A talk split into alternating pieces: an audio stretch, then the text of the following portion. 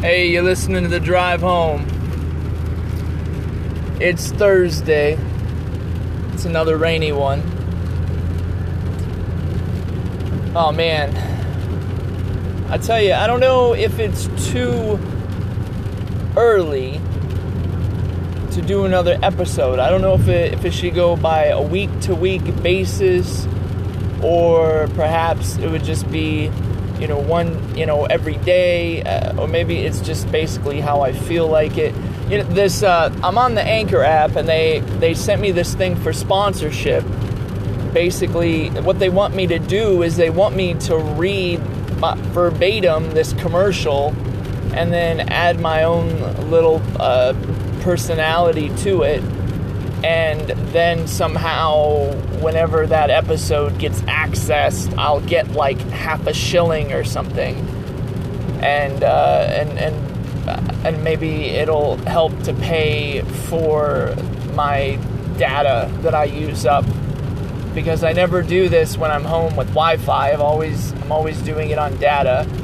And uh, i don't know. I can't bring myself to do this commercial. I, I, I I, I have had commercials on the podcast. You know the the Lemon Bright, right? Does it right every time. Lemon Bright. You know they never paid me a, a, a, a, a nickel for plugging them, so I haven't had the best experience when it comes to advertisement on air. So I don't know about this commercial thing. I don't know what do you guys think I should do about it. Um, so working in the school system, I, you know, I used to do wraparound services. Uh, I was a TSS, therapeutic support staff. I did that for about 10 years. And I, I've worked in different schools, and I learned the hard way that the school is a landmine. It's just, it's a minefield. It's like you, you think you're safe, you think you're good, you know, and then all of a sudden, boom! It's over. You know, you're you're picking up the pieces that you had left, and and you're going on your way, wondering what what what the heck just happened. I'll give you an example of a what the heck just happened. Uh, you know, the Bible says, "Beautiful are the feet of those who bring the good news." That is, of course, unless you have ingrown toenails. So, uh, so I was working at this school and it was it was pretty clear to me from day one that this teacher was kindergarten teacher and I had a kiddo and the kiddo was on the spectrum uh, you know uh, he was autistic um, pretty much nonverbal and had a lot of sensory issues. And so I was you know I was working with this kiddo and I, I had already worked with him during the summer. And I had already developed a bit of a rapport with his parent.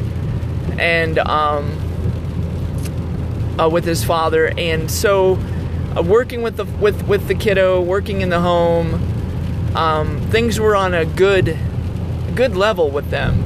And then I started the school, started kindergarten with the, with the with with this kid. And again, him and I are good. You know, we have a good relationship. Um, I'm making a connection with him. The father is happy with me.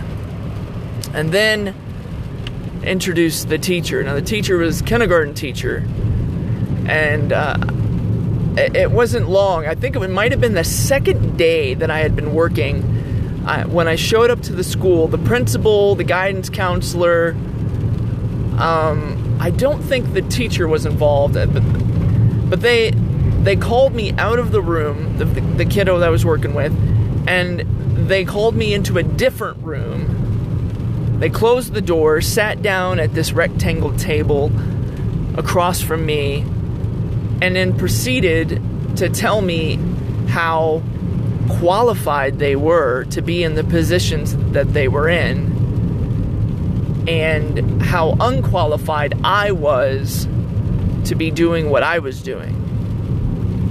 So it, it, it was it was it was not a good start um, I wasn't doing anything that I wasn't trained to do. I was doing things that my agency that I worked for taught me to do, and, and, and so those are the types of things I was doing. And the kindergarten teacher did not like the things that I was doing. And so, you know, it was a mainstream classroom. The kiddo was in a regular kindergarten class, It wasn't in a special autism classroom, you know. And so I was doing what I what I was trained to do, but the, the, the teacher didn't like it. So fast forward now, this teacher would never even say good morning to me when I would walk into the classroom. I would never acknowledge my existence. And uh, I had, uh, I just kind of dealt with it. And I, I, had some people that had subbed for me before, and they would come in and cover for me uh, for different reasons. I think I had one sub one time, and uh, she told me, I don't know how you deal with that the kid's great, but the teacher, I, I, don't know how you deal with it. I don't know how you put up with it. I don't know how you can go and come into work and whatever. And she was crying. She was crying because of this teacher and how the teacher treated her. So now I'm in uh, the lunchroom, and it was it was de- it was determined that this kid would need to have a sensory break after lunch because if not, he would sit down on the floor and spin around on the floor and be a spectacle for the rest of the kids. And not that he was even really much aware of what was what whether that was socially acceptable or not is just what he did. So to a- avoid those types of things and kids talking and murmuring and what have you uh, we decided that would give him a focus break get away from all the noise and sound and all that and uh, the lights and, and, and go into the nurse's office where it was darker and sit there and he could just chill and and I could take a break for a moment and you know and sit where I could see him. And that's what I was doing this one day.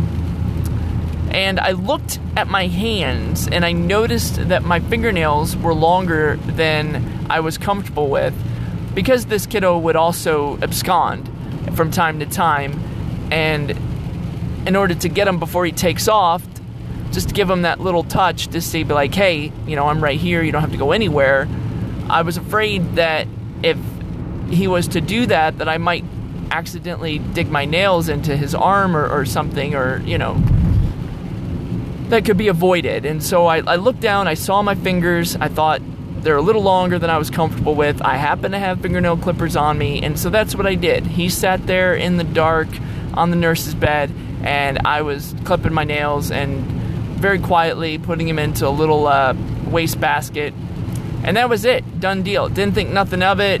Time was up, lunch was over. We returned to class and went on with our day.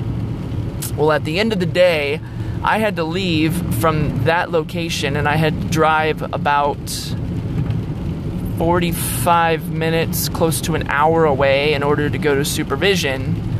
Uh, supervision is required once a week to make sure we're doing what we're supposed to do and touch base with everybody and not feel like we're absolutely on our own and connect with our coworkers. And so that's what we did. Um, get ideas and insight and working with the kiddos that you have, give insight for the uh, for the kiddos that other people have, and uh, so that's what so that's what I was doing. And I was in supervision. I was called out of supervision after driving like an hour to get there.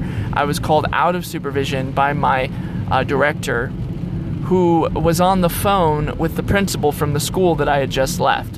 And apparently, the principal told my director that I was sitting in their office clipping my toenails, and the kid was nowhere to be found.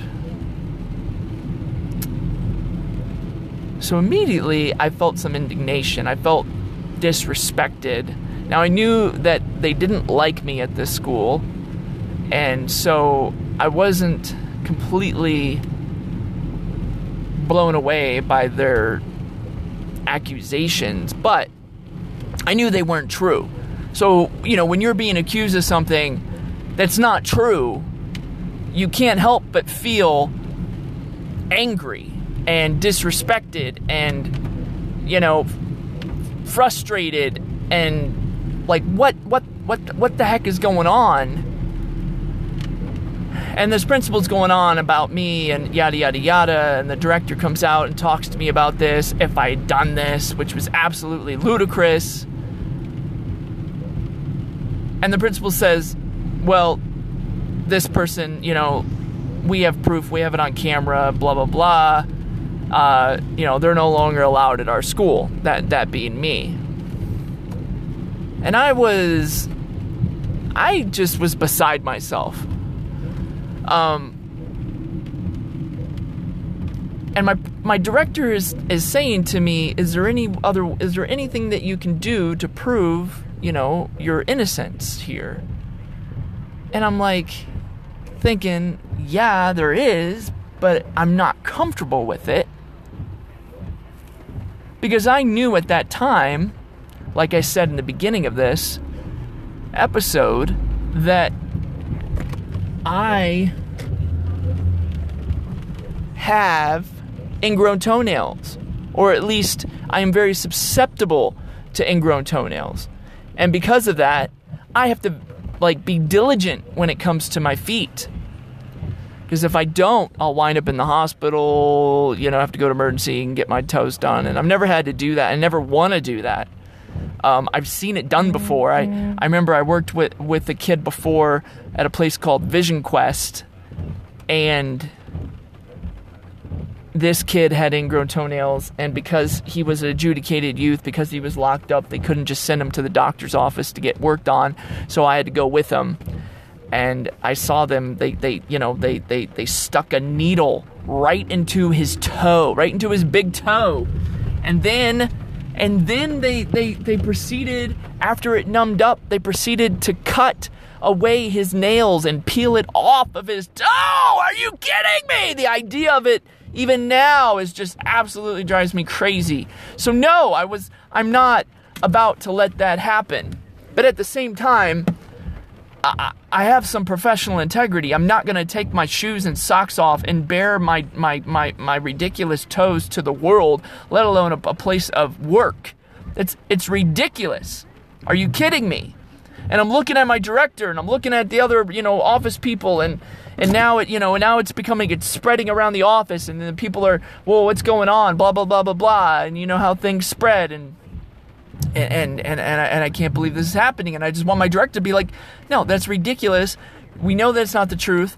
Yada yada yada you know just at least be real. Say you don't want him at your school. Don't make up this fabricated lie this you know this fabrication this story that bears no absolute resemblance to reality but instead, my director says to me, Well, can you prove it? And I'm like, You son of a. You know what? You know what? Screw you and the horse you came in on. I'll freaking prove it to you. I was so ticked off. I took off my shoes. I took off my socks. I bared my feet for strangers so they could gawk and look at my toes. And there very quickly, my director says on the phone to the principal, Well, I can tell you what. He definitely did not clip his toenails because I'm looking at him right now.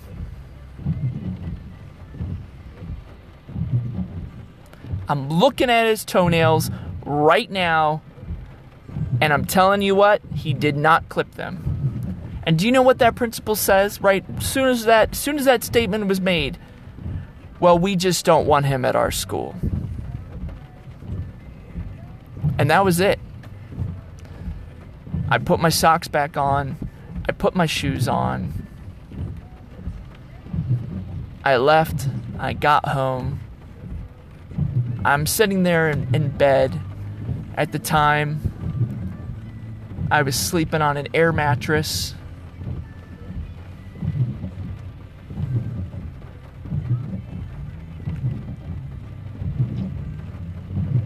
And I heard the voice of the Holy Spirit say to me, Beautiful are the feet of those who bring the good news. Only God could look at my toes that are just forsaken and say, Beautiful are your feet. Because that's what I was doing. I was being a voice for the voiceless. This poor kid was in a situation that was was not good. That teacher would lock him in the bathroom and in, in, the classroom when when he would be uh, over overstimulated and not know what to do with him. Um, numerous things happened even after I left because again I wasn't allowed back at the school. Uh, I was sent for a retraining. So only God could say to me, "Beautiful are your feet," because He could look past all of that growdiness and the ingrownness and the stuff and see my heart in the situation. And that somehow calmed me. It put me at peace. I know maybe it doesn't make sense. And it doesn't have to make sense to you. It makes sense to me.